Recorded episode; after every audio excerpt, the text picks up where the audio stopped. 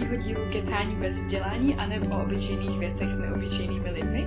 A dneska jsem si povídala s Helenou Bělikovou, která se zabývá poradenstvím v oblasti přirozené plodnosti a která vlastně učí uh, ženy lépe pochopit jejich vlastní tělo, přestat s ním i sama se sebou bojovat a hledat nějakou vnitřní rovnováhu a udržitelný životný, životní styl, díky kterému se eventuálně doberou toho vytouženého děťátka.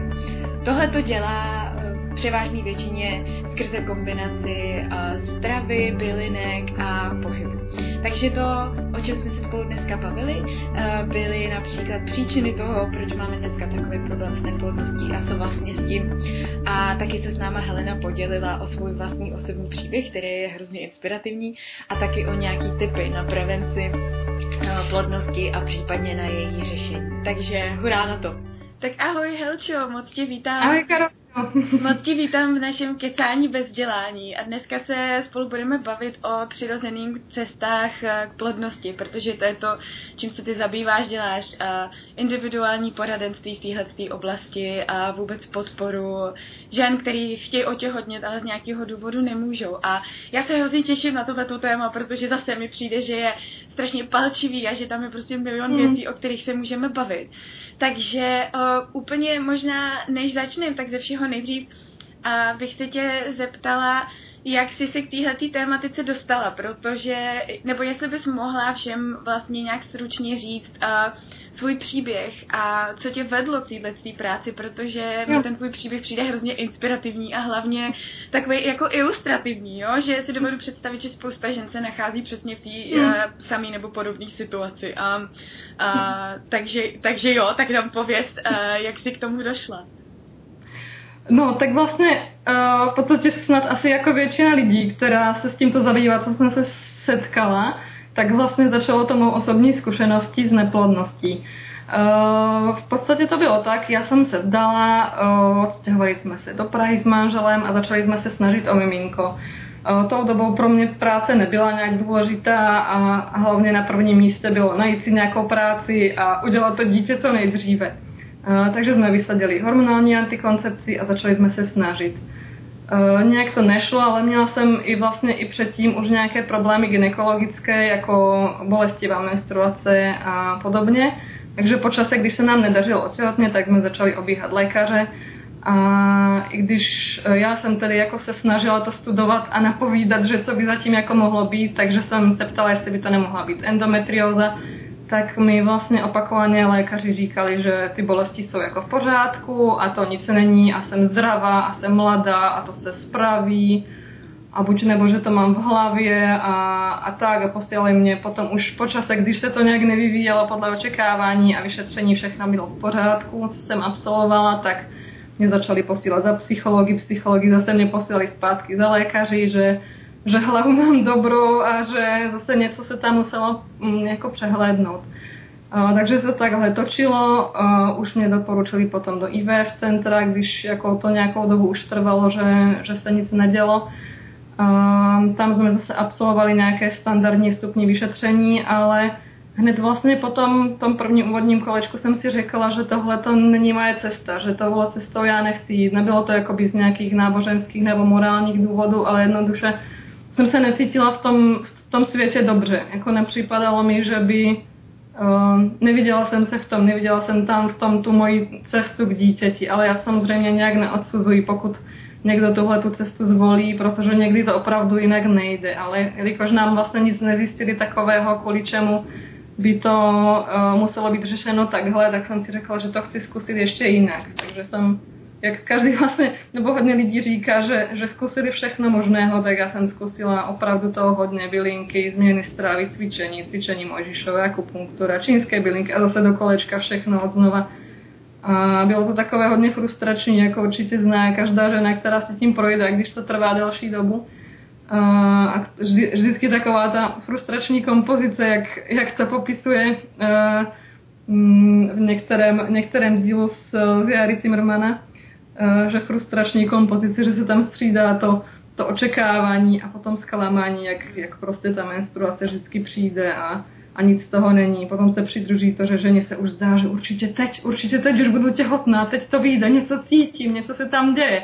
a zase bátnout. Takže to úplně člověka časem přivede do kompletní depky a nedůvěry v sebe, že moje tělo je špatný a už ani ti lékaři, ani léčitelé, ani nikdo mě nedokáže pomoct. Já jsem úplně jako hrozná a, a jako, ale navenek to nedáš najevo, jo, takže já jsem, nebo někdo dá, to jsou, to jsou možná ty šťastnější povahy, že se s někým podělí, ale já jsem spíš z těch, že jsem to dusila v sobě a snažila jsem se předstírat, že je všechno v pořádku.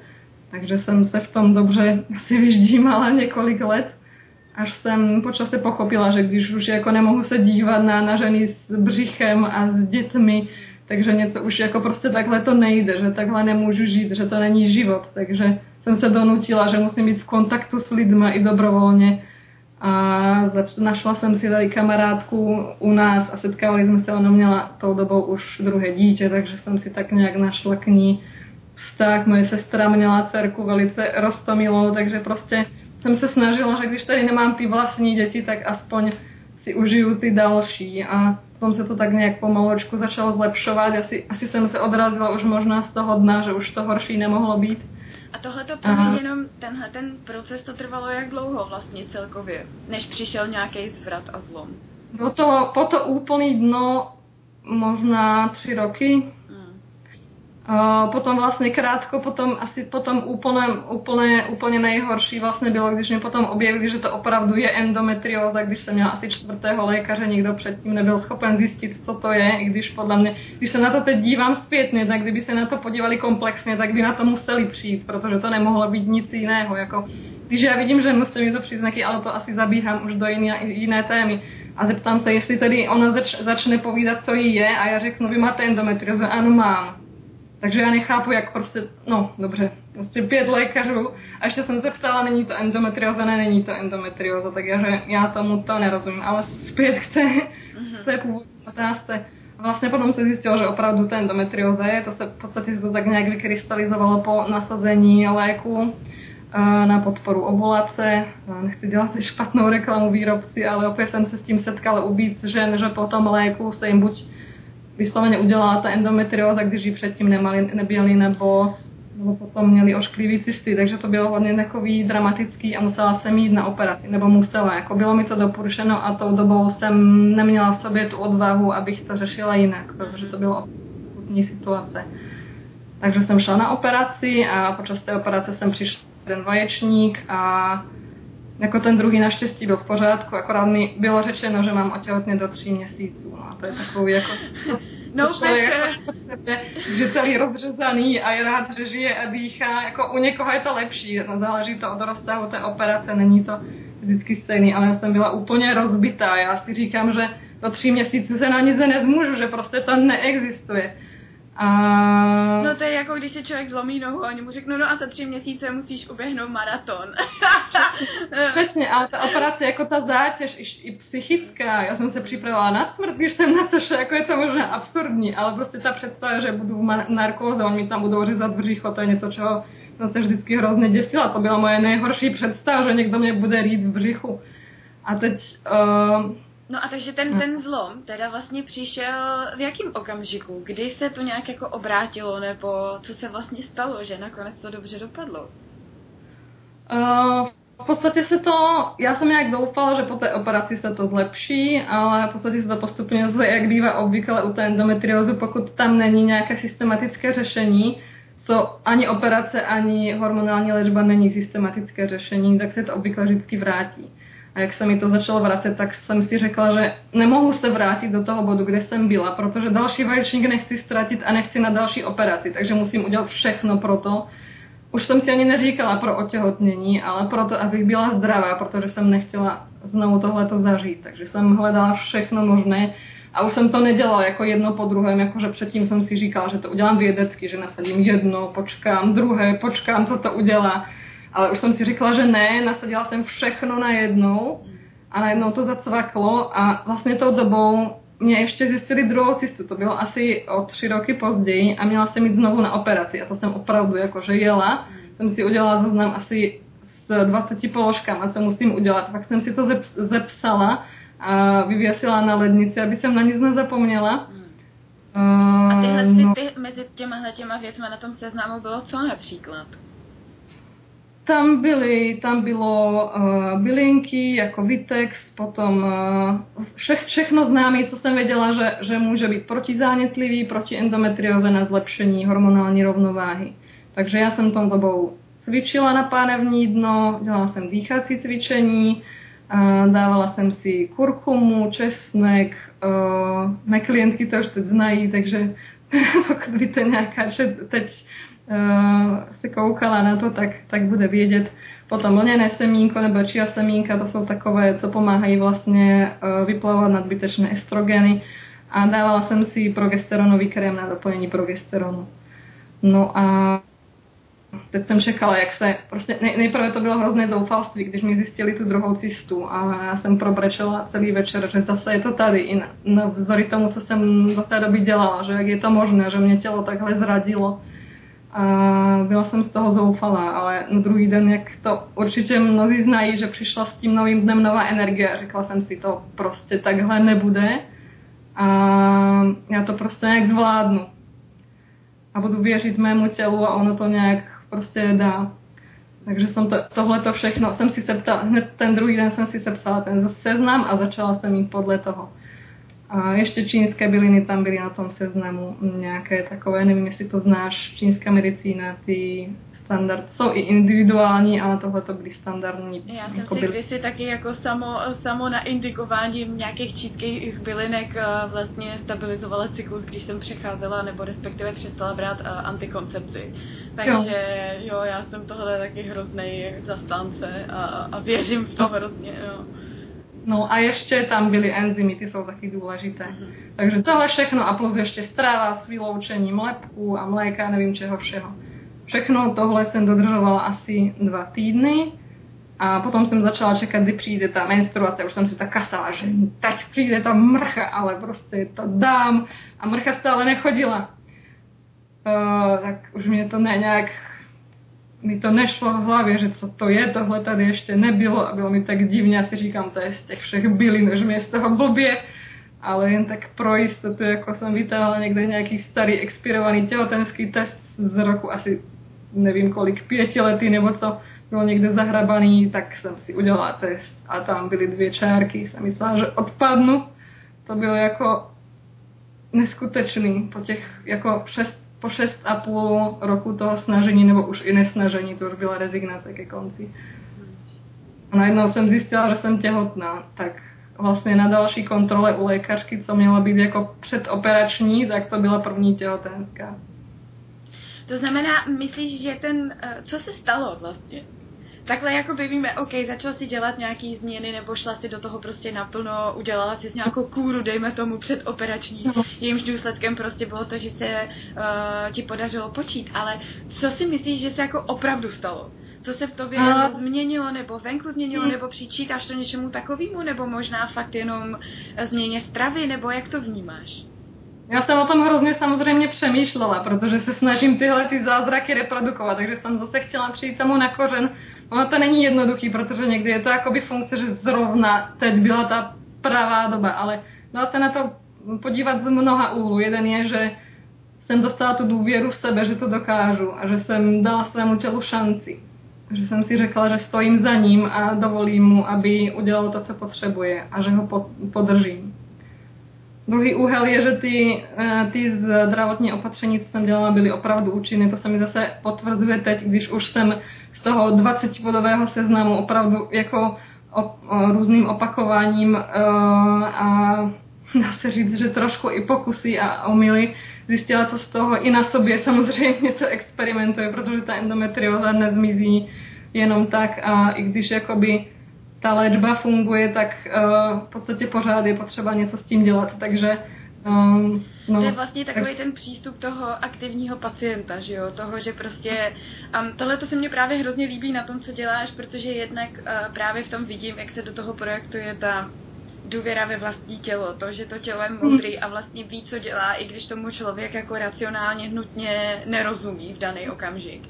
A pak to Protože jak jsem, eh, jak mám za sebou to pozadí té medicínské antropologie, tak tohle je téma, který jsme tam hodně řešili, je vlastně ten pasivní versus aktivní pacient, kdy mm. vlastně většina z nás je vlastně naučená a podmíněná v tom moderním světě mm. jít k doktorovi jako s autem k mechanikovi a prostě ta nějakým způsobem tam to auto jako nechat, to tělo tam nechat a vrátit se v uvozovkách mentálně, yeah. emocionálně jako za půl hodiny, kdy prostě mm. mezi tím ten doktor nám naordinuje to a to a to, tohle to se udělá, tady to se pomatlá, tady to se postříká a ty prostě odejdeš jako eh, na, prostě nableštěný, nableštěný auto, ale ve skutečnosti, jak pak přijdeš domů a vlastně replikuješ to, co si dělala celou dobu předtím, že, mm-hmm. že jo, to určitě zná každý z vlastní zkušeností, že nebo třeba já teď chodím na chiropra, eh, k chiropraktikovi se zádama a on mi dá mm. nějaký cvičení a já prostě jsem napumpovaná, dělá mi první týden a za další týden už jsem taková jako, no a možná to dělat nemusím, možná, možná stačí, když prostě k němu párkrát zajdu a, a člověk furt hází tu zodpovědnost za svoje tělo na někoho jiného. Hmm. Takže to je jako asi... je to pohodlnější samozřejmě. A do, do té doby, kdy, dokud se ti zdá, že to funguje, tak to člověk tak rád se nechá tím unášet, že dokud se nevyskytne vážnější problém, dokud se nevyskytne jako důvod nedůvěřovat tomu systému.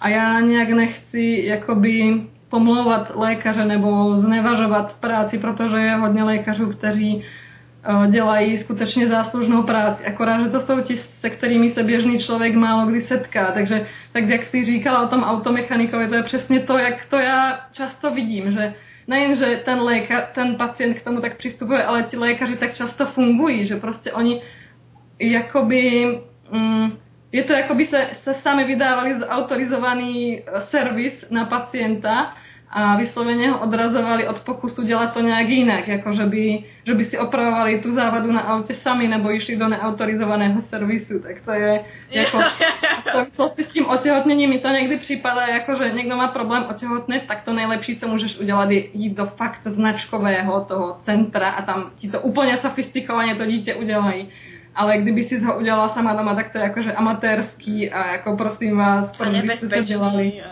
No. No a tím se možná dostáváme teda k tomu, uh, co je vlastně příčinou podle tebe toho, že je teď tak velký problém, nebo já nevím, možná, že to v minulosti bylo taky tak, jo. To je zase druhá věc, jako ono eh, v médiích se pořád omílá, že málo rodíme a člověk to slyší i kolem sebe, že spousta párů má problém počít.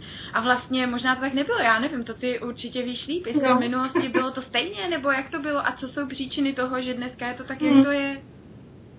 Takhle, jak jsi řekla, v podstatě něco, určitě ta neplodnost byla už předtím, ale není to tak, jak někdo předesílá, že jsme nějaký zdegenerovaný, nebo nemyslím si, zase nemám na všechno nějakou vědeckou studii, ale něk- někteří rádi tvrdí, že je to proto, že jsme zdegenerovaní a že nefunguje ta přírodní selekce.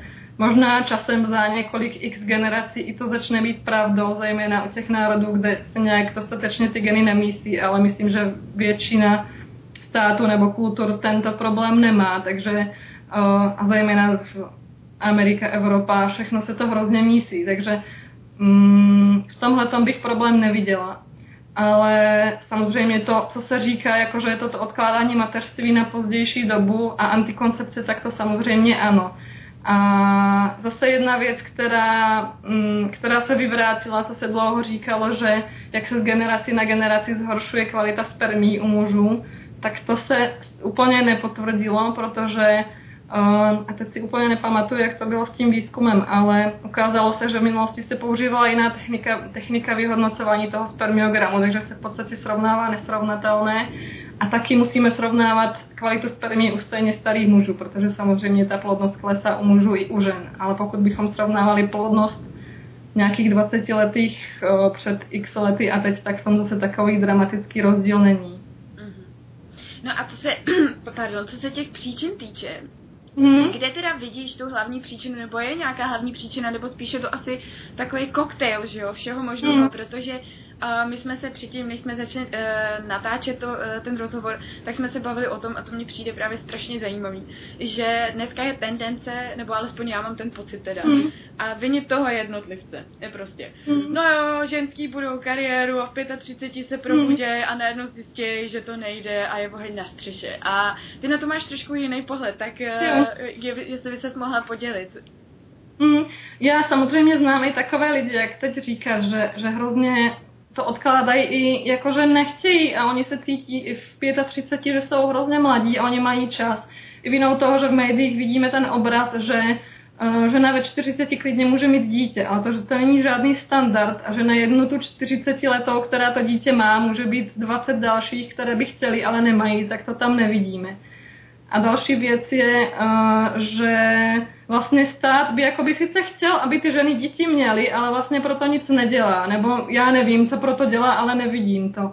Že, takže ono je velice jednoduché říct, že za to mohou ty ženy, ty za to můžeš, ty pohodlná, protože ty chodíš do práce. Ale když se podíváme uh, z perspektivy toho jednotlivého člověka, jaký život vede a jak je pro něj těžké se vůbec odhodlat k tomu kroku, a ještě od té doby, kdy máme k dispozici antikoncepci, tak je jasné, že každý si rozmyslí, jestli do toho jde, jde nebo ne. Když když ta možnost volby nebyla, tak jednoduše lidi, když chtěli se uložit, tak měli děti. No a teď, když máme možnost mít to dobrý nebo to zábavný, ale bez těch následků, tak samozřejmě hlavně pro mladé lidi je to jednodušší.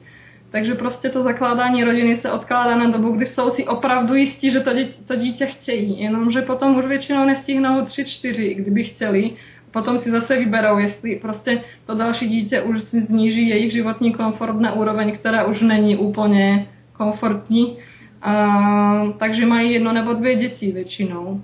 Jo, jo, mně se líbilo to, co si vlastně říkali, když jsme se spolu povídali, nebo když jsme si psali o tom, že je hrozně těžký jako chtít být mámou a opravdu i být mámou třeba v 25, mm. když prostě většina tvých kamarádů je třeba ještě na vysoký a ani jako to nejsou lidi, kteří mají zaměstnání a že jo, a v době, kdy je tlak na to, že teda se máš nejdřív nějak zabezpečit a vybudovat kariéru a vlastně ten krok mateřství eh, následuje až potom, co za sebou no. máš nějakou profesní minulost, tak je to víceméně i nemožný. Takže mm. je to vlastně mm, celá taková jako široká sociopoliticko-ekonomická situace, která no. nás svým způsobem jako manipulovává do této no. situace a pak nám říká, a je to tvoje vina, měla no. si prostě, mělo se ti rozsvítit před deseti no, lety. Je to hrozně pohodlný fakt takhle říct, že o, ty za to můžeš a anebo chlapi za to můžou, protože chlapi si nechtějí ty ženy vzít a mít děti, ale prostě to není tak jednoduché, protože vezmi si, že v minulosti, já jsem si o tomhle tam povídala s mojí uh, ba, uh, s, uh, babičkou, která má teď už 90 něco, že jak to bylo kdysi s těmi dětmi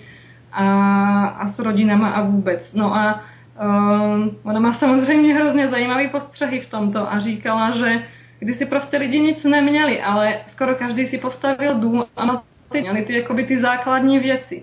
A o tom se nepřemýšlelo, jestli mít děti nebo ne. Tehdy to bylo, byla ta norma, že co nejdříve se vdát a mít děti. Teď neříkám, jestli je to dobrý nebo špatný, jestli dneska je to lepší nebo horší, ale z pohledu udržitelnosti toho rozvoje ty děti prostě potřebujeme. A jak se ukazuje z nějakých těch demografických křivek, teď neberu nějaké, jako někdo řekne, že planeta Země neudrží víc lidí, jako jo, jsou krajiny, kde je ta populační exploze obrovská, ale to se teď nás netýká. My potřebujeme jakoby udržet tu naši populaci tady.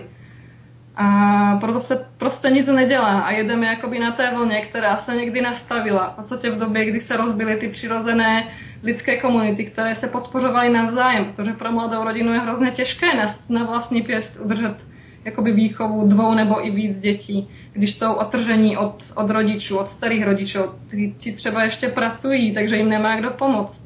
Jako školky možná jsou, ale uh, rodiče jsou rádi, když tam to dítě dostanou. Pokud je školka soukromá, tak to stojí nehorázný peníze, jako tohle to je fakt vážný problém. A kdo se tím zabývá?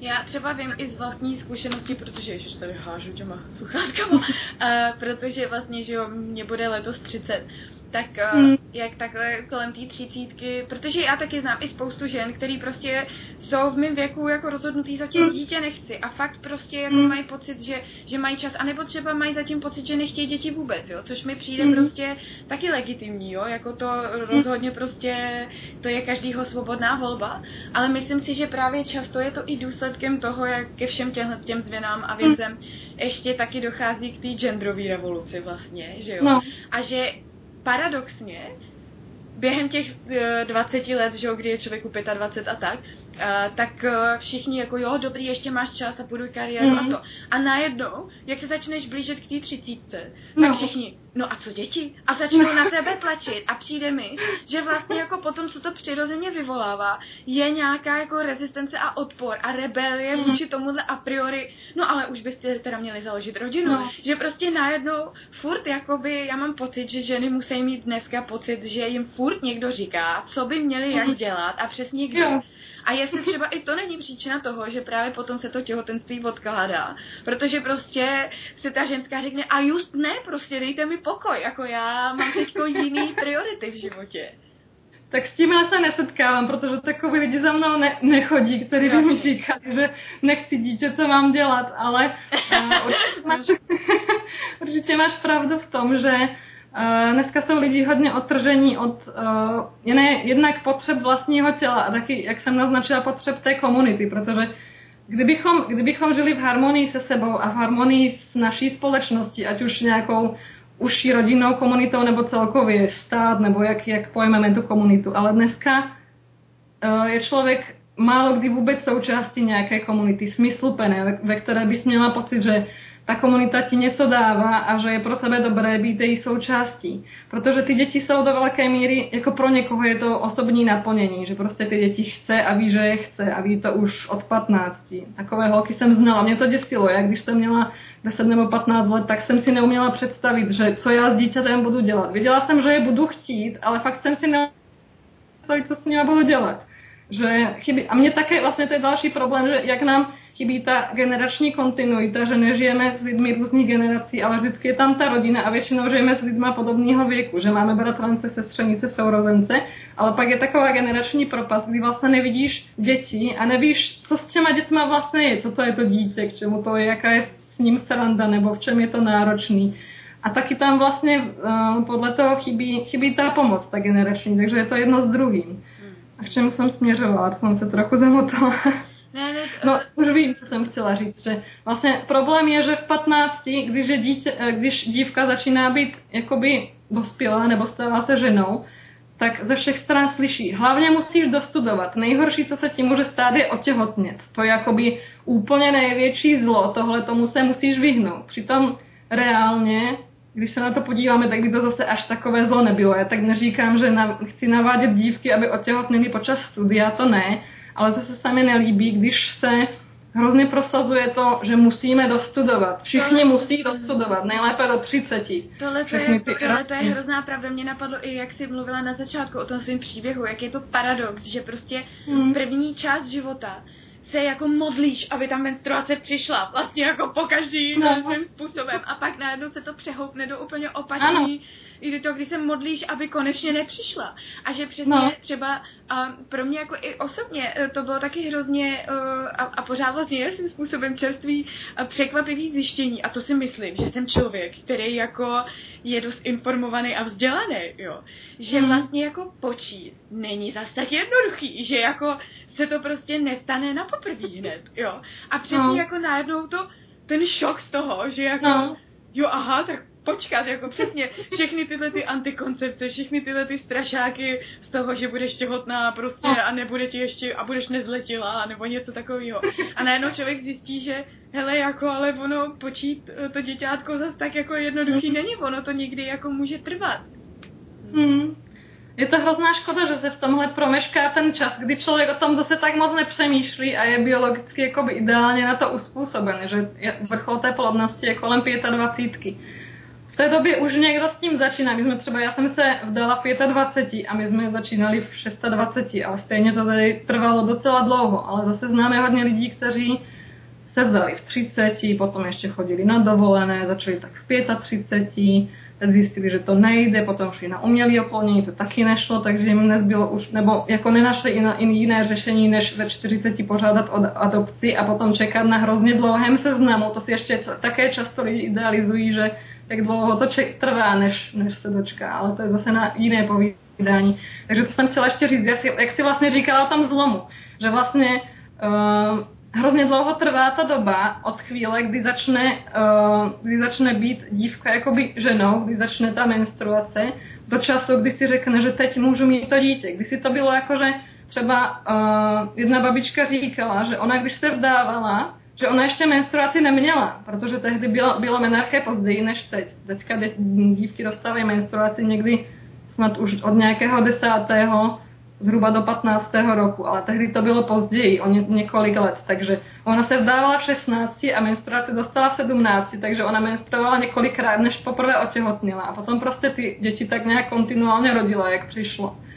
A teď to funguje tak, že dívka začne menstruovat ve 13, třeba řekněme v 17, 18 začne být nějak pohlavně aktivní, takže buď používá kondom, nebo si nechá nasadit hormony, antikoncepci a potom vlastně kolik let, v podstatě od těch 18, často je to 15 let, než, než se ona odhodlá, že jde do toho mít to dítě. Nebo někdy je to míň, ale není to vůbec žádná výjimka a to je hrozně dlouho. To je v podstatě, když si vezmeme, že plodné období ženy je od 15 do, řekněme, 45 maximálně, maximálně, ale spíš bych řekla do 40, tak ona většinu svého plodného období stráví snažením se o neotěhotnění. A potom v podstatě až ty poslední roky, kde, kdy je ta plodnost se, sestupující, tak potom si řekne, jo, teď bych to snad už zkusila, no. Takže... No a abychom se dostali teda k nějakým třeba praktickým věcem, který by si mohli lidi odníst dneska o, nějaký rady a tak, tak o, Jednak teda nejdřív asi je dobrý se zeptat na to, jestli teda existuje nějaká prevence třeba, jak může člověk jako posílit svoji plodnost i uh, prostě vůbec třeba předtím, než se vůbec o děťátko začne snažit. Jestli jsou nějaké Určitě. věci, jestli máš hm. nějaký typy na tohle?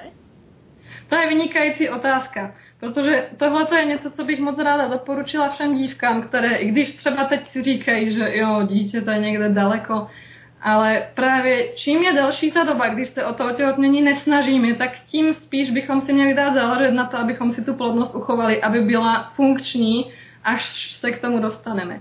Takže ta prevence spočívá určitě v tom udržovat nějakou zdravou životosprávu. Pak co to znamená? Nějak přiměřeně se hýbat, neběhat maratony, protože to je to na plodnost není dobré. Jednak je to vyčerpávající, pak je to jednostranně zatěžující. Takže takové aktivity jako yoga, pilates, orientální tance, uh, ne zase nějaký, nějaké závodní tančení, že um, prostě přirozený pohyb podle možností, procházky, tak podobně. Pak ve stravě určitě um, hodně čerstvé zeleniny, ovoce, nejlépe takové, co bylo vypěstováno někde uh, v skutečné hlíně na sluníčku, a buď to teda můžeme, můžeme, můžeme zvolit nějakou biokvalitu, ale nemyslím si, že by to bylo úplně nutné, protože pro někoho je to i finančně nedostupné, takže já to nikdy nepodmiňuji tím, že by to muselo tak být. Spíš potom, když jde o maso nebo nějaké další živočišní výrobky, tak uh, tam je opravdu dobré dbát na kvalitu a volit buď to něco z volného výběhu, to maso a vajíčka, nebo, nebo bio protože ty živočišní výrobky bývají víc zatěženy nějakými těmi chemikáliemi z toho, uh, z toho chovu. Takže to je další věc. Potom hodně často řeším eh, lepek. Dneska hodně lidí jakoby mají stravu s vysokým obsahem lepku a pak to způsobuje alergizaci a bohužel i alergizaci proti vlastním eh, tkáním, které pak mohou způsobovat hormonální nerovnováhu a problémy s plodností. Často je to, že vlastně vznikne eh, autoimunitní zánět štítné žlázy anebo reakce proti eh, spermím. To také může souviset s tím, že žena za život vystřídá několik partnerů, má nechráněný pohlavní styk, ti, pohla, ti pohlavní orgány už pak ani nevědí pomalu k čemu slouží a to, že mají vyrábět nějaké dítě, tak to už je takové jako, že pch. Takže prostě ty spermie jsou tam zbytečné a jsou, a jsme tomu vlastně hrozně dlouho vystavované, než, než dojde k tomu prvnímu otěhotnění. Že se tělo jakoby, promiň, že se tělo jakoby odnaučí, že ta spermie je tam no. proto, aby oplodnila to vajíčko. Ano. Ono to nemá jak zjistit do té doby, takže je to prostě nějaký, buď to, buď to je to jenom nějaká otrava, nebo je to vysloveně nepřítel v případě některých žen. A zejména to bývá nebezpečné v kombinaci s hormonální antikoncepcí, která také modifikuje nepříznivým způsobem uh, imunitu. Takže když se spojí strava bohatá na lepek, hormonální antikoncepce a vystavení spermím a ještě různému druhu spermí, tak potom mm, je v podstatě oheň na střeše. No. A uh, jsou nějaký fígle nebo prostě typy pro ženy, který právě už se třeba snaží otěhotnět a už to není v té fázi preventivní, ale už v té hmm. postpreventivní, to znamená jo. prostě podpořit uh, svoji plodnost v okamžiku, kdy už se nějaký čas snažím uh, hmm. o, o početí. Jo, určitě je dobré nejpozději 6 měsíců od začetí snažení, pokud je už se nám zdá, že něco tam asi nebude úplně tip-top, tak absolvovat takové ty preventivní vyšetření, po roce třeba požádat potom už o, o vyšetření spermiogramu, aby si vědělo, na čí straně je třeba víc přitvrdit s nějakými těmi opatřeními. Pokud se samozřejmě prokáže něco, co by mohlo být známou překážkou v otěhotnění, tak se snažit zjistit, čím to je, nejenom tu diagnózu. Uh, hodně často lékaři hned automaticky odesílají na umělé oplodnění, ale to je málo kdy skutečně potřebné. Je to v podstatě jediné případy, kdy je to nevyhnutné, když jsou neprůchodné vejcovody nebo opravdu fatálně špatný spermiogram. A, ale ve většině ostatních případů se tomu dá pomoci mm, vlastně přírodními cestami. A třeba uh, jsou nějaký třeba specifický doplňky stravy, jídla nebo věci, které se dají a který bys mohla nám dát jako ty? Určitě takové, takové běžné uh, prostředky na podporu plodnosti jsou uh, maka, to je vlastně jakoby peruánský ženšen, ko, kořen, který je bohatý na živiny a na doplnění. Zase další problém, ale zase nechci zabíhat, protože vím, že už uh, pomalu to musíme zhrnout, ale vlastně jeden z problémů je, že strava dnešních lidí je chudá na živiny. Jak je ta půda vyčerpaná, tak nám se sice může zdát, že stravujeme zdravě, ale jednak tím způsobem, jak jsou ty potraviny pěstované, a taky tím, že ta půda je vyčerpaná, tak ty potraviny mohou být chudé na živiny. Takže je dobré volit vysloveně cíleně potraviny, které ty, které ty živiny obsahují ve větší množství. Nemusí to být nutně tabletky, když nejsem proti tomu, třeba to nějak střídat, ale, ale i potraviny, které jsou hodně bohaté na živiny. Takže třeba zelené potraviny, jako zelený ječmen nebo cholera, spirulína, třtinová melasa, játra ze zvířat, které se pasou ve volném výběhu. To je taková zaznávaná super potravina, ale musí být opravdu z čistého zdroje, protože játra jsou jakoby skladiště všeho, co máme v nadbytku. Pokud máme nadbytek neřádu, tak prostě v těch játrech se skladuje neřád a pokud mají zase nadbytek živin, tak se tam skladují živiny.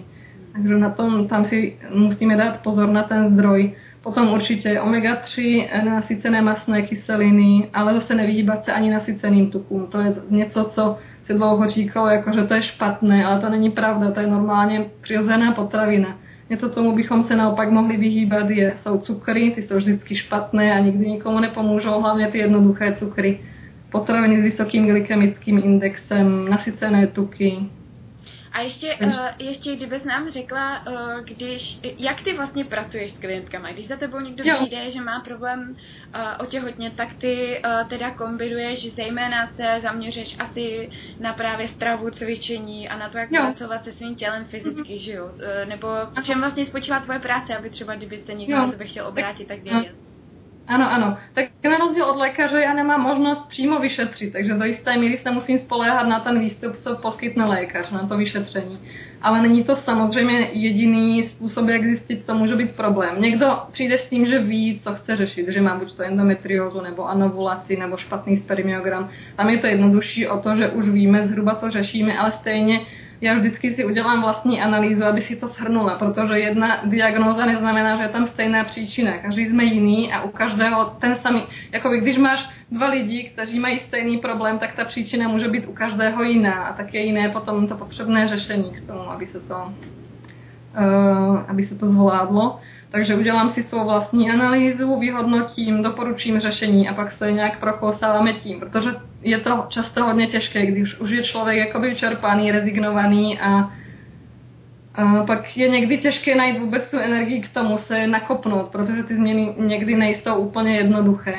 Takže to je vlastně uh, jedna část je zjistit, proč a co je třeba dělat a pak uvést se do praxe. Někdy je potřeba ještě doplnit vyšetření nebo kde si co si pokaže, je to trošku jiné, ale vždy je dobré být nějaký čas jakoby ještě v kontaktu a doleďovat to, protože ne, vždy, ne vždycky se podaří hned na poprvé utrefit, co je třeba dělat. To, to se nestává moc často, ale spíš je častější, že se to tělo v průběhu té léčby začne jinak chovat, že se vlastně zbavíme jedné vrstvy toho problému, ale dostaneme se k druhé a k třetí, že někdy je to, není to vůbec, hodně často to není jednovrstvová záležitost, že jedna vrstva může být psychika, druhá vrstva bude fyzioterapie, srovnat to tělo, ono je to tak hrozně propojený. Já někdy nemám ráda, když někdo říká, že všechno je to ve psychice, protože to není všechno v tom, ale vždycky je to nějak propojený, protože když několik let nebo třeba i měsíců, každý to má jinak nastavený, bojujeme s tou neplodností, tak jak by to mohlo nezamávat tím člověkem, že? Takže vždycky se to musí nějak řešit v kombinaci jedno s druhým. Takže ale vlastně tvoje práce spočívá zejména v tom, že pomáháš lidem kombinací uh, různého cvičení, pohybu, stravy, doplňků stravy, bylinek a podobně. To je vlastně jako pro tvý práce. V podstatě pro každého se stavím individuálně, co je pro něj nejvhodnější. A uh, máš třeba nějakou, já vím, že na stránkách máš uh, počet miminek, který už se uh, ti povedlo úspěšně, teď když řeknu, že se ti povedlo úspěšně počít, to bude vypadat jako, že jsi je počala ty sama, ale uh, máš třeba, uh, jak to vlastně je s výsledkama uh, té tvý práce, jako um, kolik třeba jako miminek už máš takhle za sebou úspěšně počatých u klientek a podobně. Já, já jsem to teď už poslední dobou přestala počítat, ale spíš nejvíc se mi jakoby utkvěly v paměti ty první, kdy to bylo takové, mm. že že v podstatě to bylo nedávno po tom, co se mně stal ten můj vlastní zázrak, takže na mě silně zapůsobilo, když se ten zázrak podarilo, podařilo zreprodukovat. Potom to už bylo spíš takové, že jsem věděla, co dělám a už mě ten úspěch tak nepřekvapil, že vždycky mě to potěší a teď už je to spíš takové, že to do jisté míry očekávám, ale nechci, aby to znělo nevděčně. Jo, jo, jo, jo. Ne, no to je super, na, naopak, to je jako, když děláš něco profesionálně, tak to je přece jako to, co si každý přeje, mít tu jistotu v tom, že prostě mm. to, co děláš, víš, že funguje, jako to je no. perfektní. Super. Jako chvíle byly, no, byly takové chvíle, když jsem tak váhala, jestli je to opravdu to správné, ale vždycky se to nějak podařilo jakoby rozuzlit, že ano. A teď už někdy se mi stává, že opravdu mi člověk řekne jednu věc, že mám takový zvláštní záznam bazální teploty a ta teplota tam nějak kolíše. Já říkám, no to budete mít možná problém se zánětem štítné žlázy. A paní říká, wow, jak jste to věděla, já mám opravdu zánět štítné žlázy. Takže je to takové někdy jako už umí, už umíš jako... číst uh, z lidských no. těl. A, tak, a možná úplně na závěr jenom třeba, jestli by si měla nějakou krátkou radu nebo nějaký jako obecný poselství třeba pro ženy, který buď to chtějí otěhotnět, anebo který se snaží otěhotnět neúspěšně nějakou, nějakou dobu. Jestli vůbec je nějaká taková jako univerzální rada, protože samozřejmě všechno je individuální, ale nějaký poselství poselství, nebo no, rozmíš, přemýšlím. Určitě hlavní je mm, nezdat se. Dokud je šance, tak uh, zkoušet. Nechci říct bojovat, protože ne vždycky je to to pravé, nastavit se jakoby, že já proti něčemu. Dost, dost často je to vlastně boj mezi hlavou a tělem. Tak možná, že rada by byla nebojovat mezi hlavou a tělem, ale najít nějakou harmonii mezi hlavou a tělem. A pokud je nějaký problém zvenčí, tak potom možná bojovat proti tomu, ale neměla by hlava bojovat proti tělu a tělo proti hlavě. To potom nikdy není na prospěch věcí. Tak a tak trochu i důvěřovat té přírodě možná. Uh-huh. Důvěřovat svýmu tělu a jeho moudrosti. Ano. Ano. Tak jo, tak já hrozně moc děkuji, Helčo, ono je ještě strašně moc věcí, o kterých bychom se no. mohli povídat. Já myslím, že možná to ještě někdy zopakuje, protože já jsem se chtěla zeptat ještě na antikoncepci a na různý prostě jiný no. věci ale jsme limitovaný časem, aby to bylo nějakým způsobem koukatelný. Takže je dost možný, že se ještě uslyšíme, mm-hmm. ale hrozně moc děkuji za dnešní rozhovor a měj se krásně a přeju spoustu zdravých nově narozených miminek. Děkuju. Tak ahoj, ahoj. Ahoj. Tak to je z dnešního kecání všechno. Pokud se vám líbilo, tak se o něj zase nezapomeňte podělit a všechny údaje a kontakty na Helenu a najdete zase tady dole pod videem. A tak se mějte krásně a zase příště ahoj.